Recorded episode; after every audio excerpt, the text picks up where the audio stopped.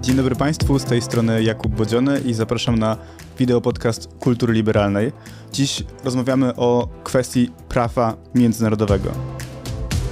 W prawie humanitarnym nie jest tak, że życie jest równe życiu. Nie, państwa wyceniają o wiele bardziej, cenniej życie żołnierzy niż życie osób cywilnych. Rosja podczas inwazji w Ukrainie morduje cywilów i bombarduje całe miasta. 7 i 8 marca w Międzynarodowym Trybunale Sprawiedliwości w Hadze trwają wstępne przesłuchania w sprawie rosyjskich zbrodni dokonywanych w czasie trwającej inwazji.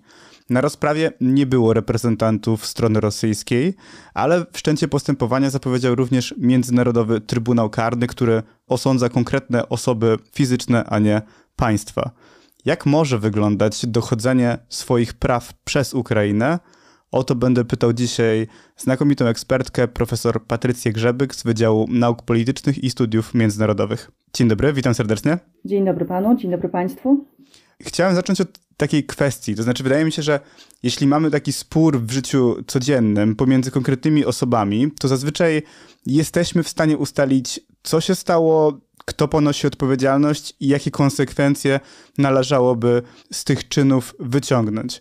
W stosunkach międzynarodowych, a już szczególnie w przypadku wojny, ta sytuacja jest znacznie bardziej skomplikowana, prawda?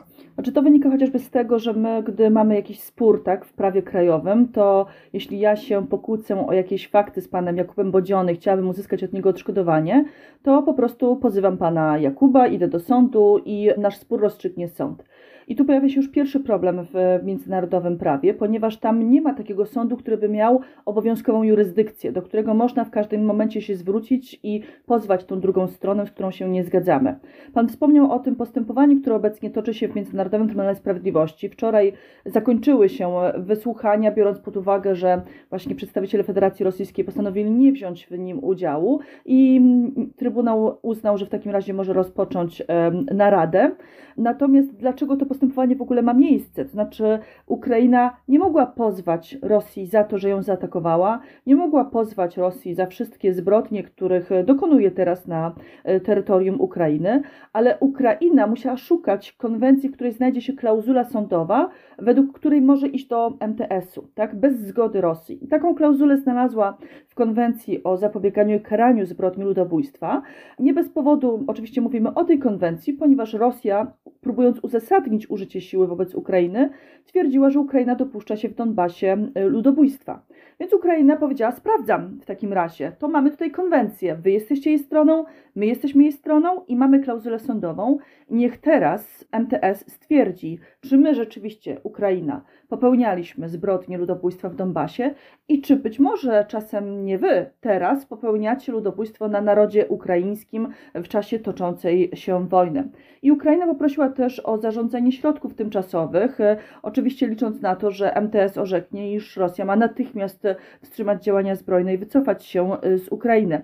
Tylko tu znów pojawia nam się inny problem, zwłaszcza gdy porównamy to do sytuacji w prawie krajowym, bo gdyby mm, orzec jakieś odszkodowanie na moją rzecz od pana prowadzącego, pana Jakuba, e, to w tym momencie, jeśli on nie chce mi zapłacić tego odszkodowania, idę do komornika, prawda? I ten komornik, chcąc nie chcąc, ściągnie z pana konta odszkodowanie na moją rzecz, tak, sprawcy majątek. Czy jest taki międzynarodowy komornik? No właśnie nie ma. Znaczy taką rolę takiego gwaranta wykonywania wyroków Międzynarodowego Trybunału Sprawiedliwości ma pełnić Rada Bezpieczeństwa. To ona ma czuwać nad wykonywaniem wyroków wydanych przez Międzynarodowy Trybunał Sprawiedliwości. W której prawo weta ma Rosja? Tak, ale z drugiej strony pamiętajmy, że akurat e, sąd międzynarodowy, sąd w ogóle rozstrzyganie sporów przed sądem międzynarodowym, to jest kwestia pokojowych środków rozwiązywania sporów, więc w tym momencie rozpatrujemy te kwestie na podstawie rozdziału 6 Karty Narodów Zjednoczonych. I dlaczego ten numer ma znaczenie? Ponieważ mówi Pan o prawie weta i to prawo weta jest zawsze wtedy, kiedy dyskutujemy o aktach agresji, naruszeniach pokoju i kwestii w ogóle bezpieczeństwa. Ale gdy rozpatrujemy kwestię pokojowego rozwiązywania sporów, a na tą metodę właśnie wskazała Ukraina, to poruszamy się w ramach rozdziału szóstego Karty Narodów Zjednoczonych, a w takim przypadku państwo zaangażowane w spór powinno się wyłączyć od głosowania. Czyli ewentualne rekomendacje Rady Bezpieczeństwa co do tego, jak te środki wykonywać i czy trzeba je wykonywać, może być podjęta nawet jeśli Rosja e, zagłosuje przeciwko. Zresztą ostatnio mogli Państwo obserwować też sytuację, kiedy to e, dyskutowano o przekazaniu, o zwołaniu nadzwyczajnej sesji Zgromadzenia Ogólnego, biorąc pod uwagę, że właśnie Rada Bezpieczeństwa nie mogła skutecznie działać wobec weta rosyjskiego i tam także odbyło się głosowanie, w którym Rosja głosowała przeciwko, a mimo to podjęto rezolucję, o przekazaniu sytuacji do Zgromadzenia Ogólnego i Zgromadzenie Ogólne już nie przeciągając całej tej sytuacji 2 marca przyjęła dosyć mocną rezolucję w słowach, to znaczy jasno określającą, to jest agresja, to jest bezprawne użycie siły zbrojnej. Proszę natychmiast opuścić Ukrainę. Proszę wstrzymać działania zbrojne. Rosja łamie prawo międzynarodowe. To są bardzo mocne słowa, które ułatwiają też um, przyjęcie różnych innych procedur w prawie międzynarodowym, czy to nakładania sankcji przez organizacje międzynarodowe, indywidualne państwa, czy też powoływania się na tą rezolucję w innych postępowaniach przed innymi sądami.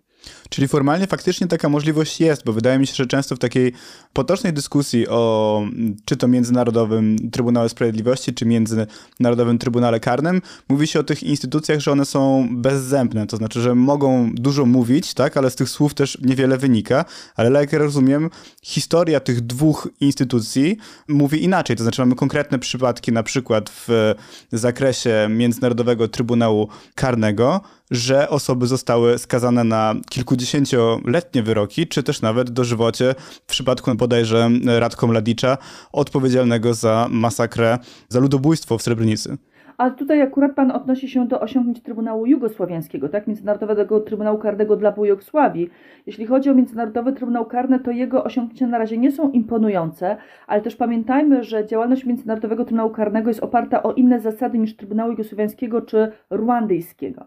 Dlaczego? Dlatego, że MTK działa na zasadzie komplementarności. Co to oznacza? MTK powinien zająć się daną sprawą wyłącznie wtedy, gdy żadne inne państwo czy trybunał nie będzie chciał osądzić danej zbrodni i danego sprawcę. Więc tak naprawdę MTK liczy, że przede wszystkim ten ciężar osądzenia zbrodni wezmą na swoje barki poszczególne państwa, tak? Czyli to jest tak, że tak naprawdę Ukraina zanim w ogóle zwróci się do MTK, czy do MTK jakby rozpatrzy tę sprawę, to rozumiem, że powinna wykorzystać wszystkie inne ścieżki wcześniej, czyli na przykład również prawo krajowe. Nie, to nie jest tak, że trzeba wykorzystać te ścieżki, tylko że Międzynarodowy Trybunał Karny, podejmując już konkretną sprawę przeciwko konkretnej osobie, musi sprawdzić, czy czasami w innym sądzie krajowym nie toczy się już postępowanie przeciwko danej osobie. To jest tylko kwestia, że prokurator musi to zweryfikować, żeby stwierdzić, że rzeczywiście może zająć się daną sprawą. Natomiast już w tym przypadku, kiedy, o którym mówimy, czyli e, wojny Rosji przeciwko Ukrainie, jesteśmy o tyle dobrej sytuacji, jeśli mowa o MTK, a dlatego mówię o tyle dobrej, ponieważ ani Rosja, ani Ukraina nie są stroną statutu Międzynarodowego Trybunału Karnego, ani też stroną statutu Międzynarodowego Trybunału Karnego nie jest Białoruś. Ale co to w praktyce oznacza, że one nie są stronami tego statutu? To nie wchodząc w to, co się stało, ale gdybyśmy rzeczywiście zatrzymali się w tym momencie, kiedy tylko stwierdzamy, że Rosja, Ukraina, Białoruś nie są stroną statutu MTK, to by oznaczało, że Międzynarodowy Trybunał Karny nie może zająć się jakimikolwiek zbrodniami popełnionymi na terytorium Ukrainy. Natomiast szczęśliwie Ukraina w 2015 roku e, złożyła już drugą deklarację o uznaniu jurysdykcji Międzynarodowego Trybunału Karnego, jeśli chodzi o zbrodnie popełnione w związku z konfliktem we wschodniej Ukrainie. I ta deklaracja została złożona w 2015 roku i poprzednia prokurator Międzynarodowego Trybunału Karnego, Fatou Bensouda, na jej podstawie rozpoczęła takie wstępne badanie, czy w ogóle rzeczywiście do jakichś zbrodni dochodzi. W grudniu 2020 roku opublikowała taki raport, że rzeczywiście wszystko wskazuje na to, że do zbrodni, o których mówiła Ukraina, że zbrodni wojennych, zbrodni przeciwko ludzkości może dochodzić na terytorium Ukrainy w związku z konfliktem toczącym się na wschodzie, ale nie wystąpiła do Izby Przygotowawczej o rozpoczęcie formalnego dochodzenia. To mogło być też związane, że to był właśnie akurat okres końca kadencji Fatou Bensoudy. Za chwilę był wybierany nowy prokurator Karim Khan, a to też mija trochę czasu, zanim prokurator podejmie taką ważną decyzję o rozpoczęciu y, kolejnego dochodzenia. Pamiętajmy też, że MTK ma bardzo ograniczone środki, zwłaszcza gdy Pan porówna e, sobie budżet Trybunału, Międzynarodowego Trybunału Karnego z Trybunałem Jugosłowiańskim, który przecież Trybunał Jugosłowiański zajmował się sytuacją tylko w jednym regionie, tak, w jednym byłym państwie, a MTK teoretycznie powinien zajmować się zbrodniami popełnionymi na całym świecie, to to wszystko tłumaczy, dlaczego MTK musi być bardzo ostrożny w wybieraniu tych spraw, którymi się będzie rzeczywiście zajmował. I dlatego tak się nie spieszył z otwieraniem tego dochodzenia w sprawie sytuacji w Ukrainie do lutego e, tego roku. Tak? Wtedy od razu Karim Khan wydał oświadczenie, że bacznie przygląda się sytuacji na Ukrainie, że chciałby przypomnieć, że to, co się dzieje tam i zbrodnie ewentualnie, które są teraz tam popełniane, one podlegają jurysdykcji MTK w związku z deklaracją Ukrainy. Natomiast problem polegał jeszcze na tym, i on o tym przypominał, że dobrze, ja mam jurysdykcję, ale nikt mi nie przekazał formalnie tej sprawy, tej sytuacji. W związku z tym ja muszę prosić o zgodę izbę przygotowawczą, taką izbę przedsądową, co zajmie trochę czasu. Może więc warto byłoby, aby niektóre państwa przekazały tę sytuację do mnie formalnie, to wtedy ja ten etap izby przygotowawczej mogę pominąć. I tak się rzeczywiście stało, bo 39 e, państw w sumie właśnie zawiadomiło prokuratora, że przekazuje sytuację w Ukrainie do MTK i w związku z tym prokurator mógł rozpocząć już ten drugi etap, czyli dochodzenie. Tylko ja tu zaznaczyłam, że MTK nie ma zbyt dużych osiągnięć, bo te postępowania przed Międzynarodowym Trybunałem Karnym są bardzo długotrwałe. Tak znaczy, samo dochodzenie może trwać lata, jak to ma miejsce na przykład w Afganistanie, tak? Znaczy, jeśli chodzi o sytuację w Afganistanie, że 10 lat zajęło przyjęcie pierwszych wniosków dotyczących otwarcia dochodzenia, a gdy już się w końcu oskarży kogoś i postawi, wyprodukuje te pierwsze nakazy aresztowania, to do momentu skazania może minąć i ponad 10 lat. Więc to nie jest rychliwy sąd, tak? To proszę nie liczyć na szybką sprawiedliwość. MTK tak niestety nie działa, co jest niestety też frustrujące oczywiście. Zatrzymajmy się na chwilę w tym momencie. Znaczy, MTK sądzi następujące zbrodnie. Jest to kwestia ludobójstwa, jest to kwestia zbrodni przeciwko ludzkości i zbrodni wojennych. Ale jak reguluje się to, co jest dozwolone i zabronione podczas wojny? No bo rozumiem, że na przykład zabicie jednego żołnierza jednej strony przez żołnierza drugiej strony nie jest jeszcze zbrodnią wojenną.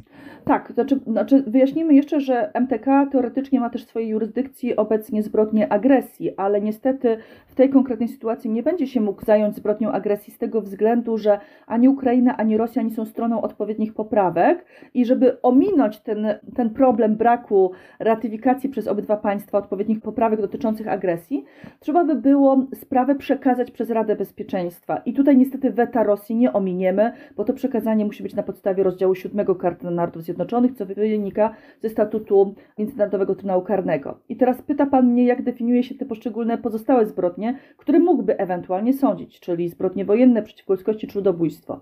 Zaczynając od zbrodni wojennych, to tak naprawdę nie da się do końca zrozumieć, czym jest zbrodnia wojenna, jeśli nie mamy w głowie zasad międzynarodowego prawa humanitarnego konfliktów zbrojnych, bo to jest taki reżim prawny, który określa co kogo można atakować, a co kto jest chroniony w czasie konfliktu zbrojnego.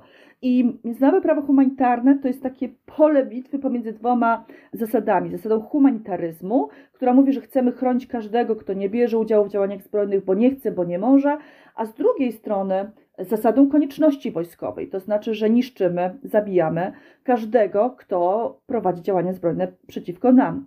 Czyli w świetle prawa humanitarnego i w świetle definicji zbrodni wojennych, jeśli żołnierz zabija drugiego żołnierza, to jest to jak najbardziej legalne. Co więcej, jeśli żołnierz zabija cywila, który rzuca w niego koktajle Mołotowa, to dalej to jest legalne i to nie jest zbrodnia wojenna, prawda? Też bardzo często ja widzę teraz różnego rodzaju zdjęcia, na których widzimy obiekty cywilne zniszczone. Tu szkoła, tam budynek mieszkalny, tu wieżowiec, ewidentnie z mieszkaniami takimi prywatnymi. I pytanie pada, czy to jest zbrodnia wojenna. Ja jedyne, co mogę powiedzieć na tym etapie, to że nie można atakować szkół, nie można atakować budynków cywilnych, prawda? Nie można atakować szpitali. Taka jest ogólna zasada ale jeśli któryś to. To, to rozumiem, że też jest ta zasada rozróżnienia, tak? Dokładnie. To znaczy, że pomiędzy właśnie żołnierzami i infrastrukturą wojskową, a cywilami i zwykłymi budynkami. Ale to czemu w takim razie tylko pani mówi teraz o szkołach, a nie o innego rodzaju budynkach, w których są cywile? Znaczy nie, ja mówię, że typowym budynkiem cywilnym są na przykład właśnie domy, mieszkania, szkoły, szpitale. Mhm. To są takie wymieniane jako typowe budowle cywilne, ale to nie znaczy, że każda budowla, w której jest osoba cywilna jest od razu obiektem cywilnym, bo jeśli będzie miał pan cywilów na, na terenie bazy wojskowej, no to to nie zmienia charakteru tego obiektu, prawda? Jeżeli cywil wejdzie do czołgu, to nie zmienia charakteru czołgu jako e, obiektu wojskowego, prawda? A jeśli będę miał wojskowego w szkole, w szpitalu, czy właśnie w budynku mieszkalnym? I wtedy musimy zastosować zasadę proporcjonalności, czyli atakujący musi ocenić, czy korzyść ze zniszczenia tego celu wojskowego, czyli tego zabicia żołnierza, przewyższa straty, na przykład zniszczenie tego budynku, czy zabicie iluś tam cywilów, tak? I najgorsze w tym wszystkim jest tak, że prawo humanitarne nie daje nam jasnych wskazówek, jak liczyć, jak liczyć tą proporcjonalność. O tym decyduje samodzielnie dowódca, tak? I on musi ocenić, czy na przykład ten żołnierz jest dla niego tak bardzo ważny, bo to jest dowódca, bardzo wysoko w hierarchii, co by usprawiedliwiło większe straty cywilne niż zazwyczaj. Bo w prawie humanitarnym nie jest tak, że życie jest równe życiu. Nie, państwa wyceniają o wiele bardziej, cenniej życie żołnierzy niż życie osób cywilnych. I stąd też takie ważne są też te zasady ostrożności, przedsięwzięcia odpowiednich środków ostrożności, czyli próba rozdzielenia, oddzielenia obiektów wojskowych od dóbr cywilnych, żeby się e, wojskowi nie mieszali z cywilami, bo wtedy narażają ich po prostu na, na atak, który można łatwo uzasadnić. No tak, tylko że to są dwie w takim razie sytuacje, o których chciałbym dopytać już konkretnie z tej, z tej wojny. To znaczy, no, w przypadku miast na przykład i oblężenia tych miast, widzimy to, widzieliśmy to w Charkowie, widzieliśmy w Mariupolu, pewnie zobaczymy to też wkrótce w Kijowie.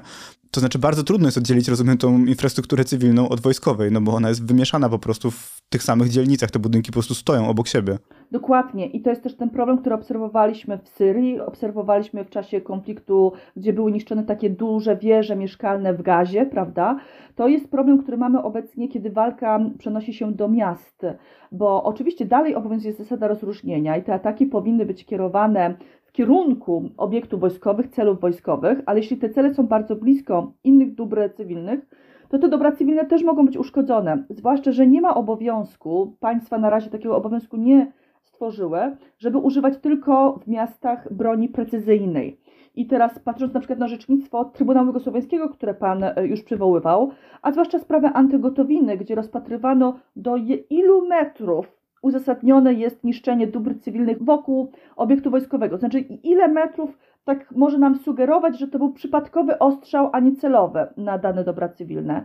I tam początkowo próbowano powiedzieć, no do 200 metrów, do 200 metrów, ale w Izbie Apelacyjnej Trybunał powiedział, nie, niekoniecznie, a dlaczego nie 400 metrów, a może trzeba uwzględnić pogodę, a może trzeba uwzględnić e, wiatr i inne czynniki, e, może trzeba uwzględnić, jaką mamy do czynienia broń, bo broń może na przykład mieć jakiś taki kąt odchylenia, czy być niesprawna i to też uzasadni e, błąd w postaci ostrzelania budynku cywilnego. Bo proszę pamiętać, prawo humanitarne, ono nie było tworzone przez jakiś pacyfistów, tak? takich osób, które myślały tylko o dobru cywilów. Ono było konstruowane przez państwa i przez swoich wojskowych przedstawicieli, którzy rezygnowali tylko z tego, co było możliwe, ale na pewno nie chcieli ograniczyć się w prowadzeniu działań zbrojnych, bo myśleli o tym, żeby dany konflikt zbrojny móc jak najszybciej zakończyć przy minimalnym nakładzie swojej pracy. No, ta druga kwestia, o którą też chciałem dopytać, no to jest sprawa jakiejś wiarygodności i tutaj szczególnie myślę o stronie rosyjskiej, to znaczy wielokrotnie, już bodajże trzykrotnie na ten moment, na, na, kiedy rozmawiamy, mówiono o ewakuacji Mariupola, wytyczano specjalne korytarze humanitarne, których obowiązywanie ustalała strona ukraińska i rosyjska podczas wspólnych negocjacji. No i potem ta, ta ewakuacja za każdym razem musiała zostać przerwana, bo albo te korytarze były zaminowane przez Rosjan, albo po prostu Rosjanie otwierali ogień do tych cywilów. I e, to też nie jest sytuacja przecież e, nowa, to znaczy to samo mieliśmy na przykład w Syrii. I chciałbym dopytać po prostu, jak. Czy to prawo rzeczywiście ono jest bezbronne wobec strony, która zbrodnie wojenne wpisuje w swoją metodę walki? A czy jedyne, czym możemy zareagować e, w odpowiedzi na tego typu naruszenia, które Pan opisał, do których po prostu nie powinno dojść, e, bo nawet jeżeli dane korytarz humanitarny, tak, który został utworzony z danego miasta. Nawet jeżeli taki korytarz nie był uzgodniony między państwami, a powinno takie uzgodnienie mieć miejsce, jeśli nawet są wątpliwości co do zakresu tego korytarza, to i tak, jeśli dane państwo wie, że tam są cywile i ewidentnie cywile uciekają tym korytarzem, to nie ma prawa ich atakować. I co nam zostaje?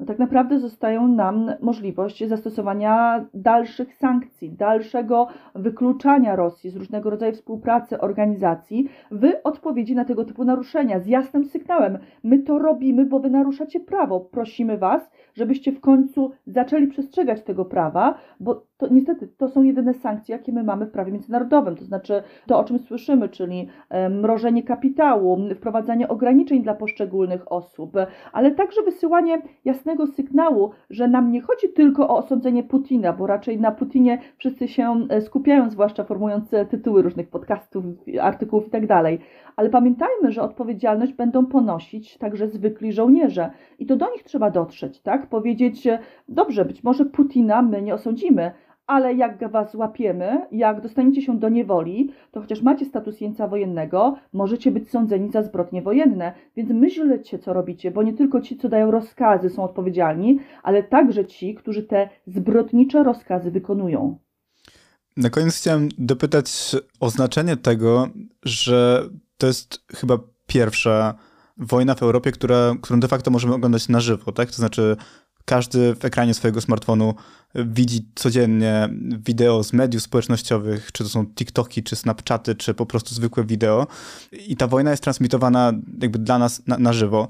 Czy tego typu materiały, o których rozmawialiśmy już wcześniej, które są nagrywane przez, przez cywili czy przez dziennikarzy, czy one mają znaczenie w późniejszym dochodzeniu tych ewentualnych praw przez, e, przez Ukraińców? Czy one mogą służyć za jakiś dowód? Tak, oczywiście. To znaczy też są nawet takie specjalne przewodniki dla osób, które chciałyby wiedzieć, jak filmować, żeby to mogło być wykorzystane jako dowód później w sądzie, bo to jest kluczowe, żeby stwierdzić, kiedy to nagranie miało miejsce, w jakich okolicznościach, o której godzinie. Natomiast nie ma problemu z tym, żeby prywatne nagrania wykorzystać później w sądzie. Znamy przypadki, kiedy w Międzynarodowym Trybunale Karnym skorzystano z takich prywatnych nagrań albo z nagrań wrzuconych na takie platformy jak YouTube, prawda?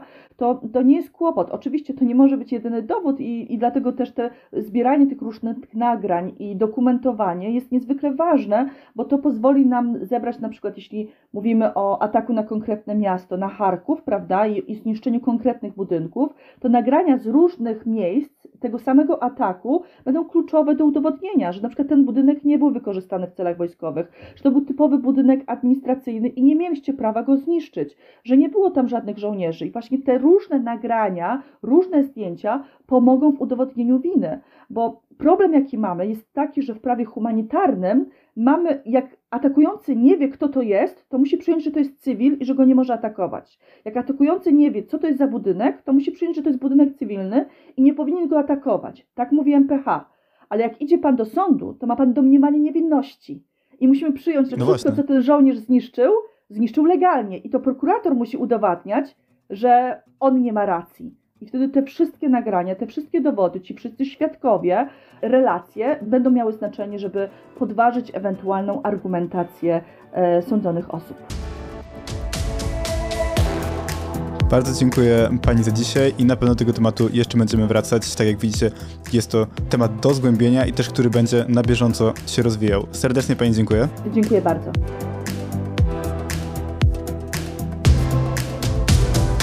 Dziękuję również Wam, że byliście dzisiaj z nami. Pamiętajcie, że podcasty kultury liberalnej są dostępne na e, wszystkich największych e, tego typu platformach i powstają tylko dzięki wsparciu naszych czytelników, za które serdecznie dziękuję. I z mojej strony to wszystko. Do zobaczenia już wkrótce.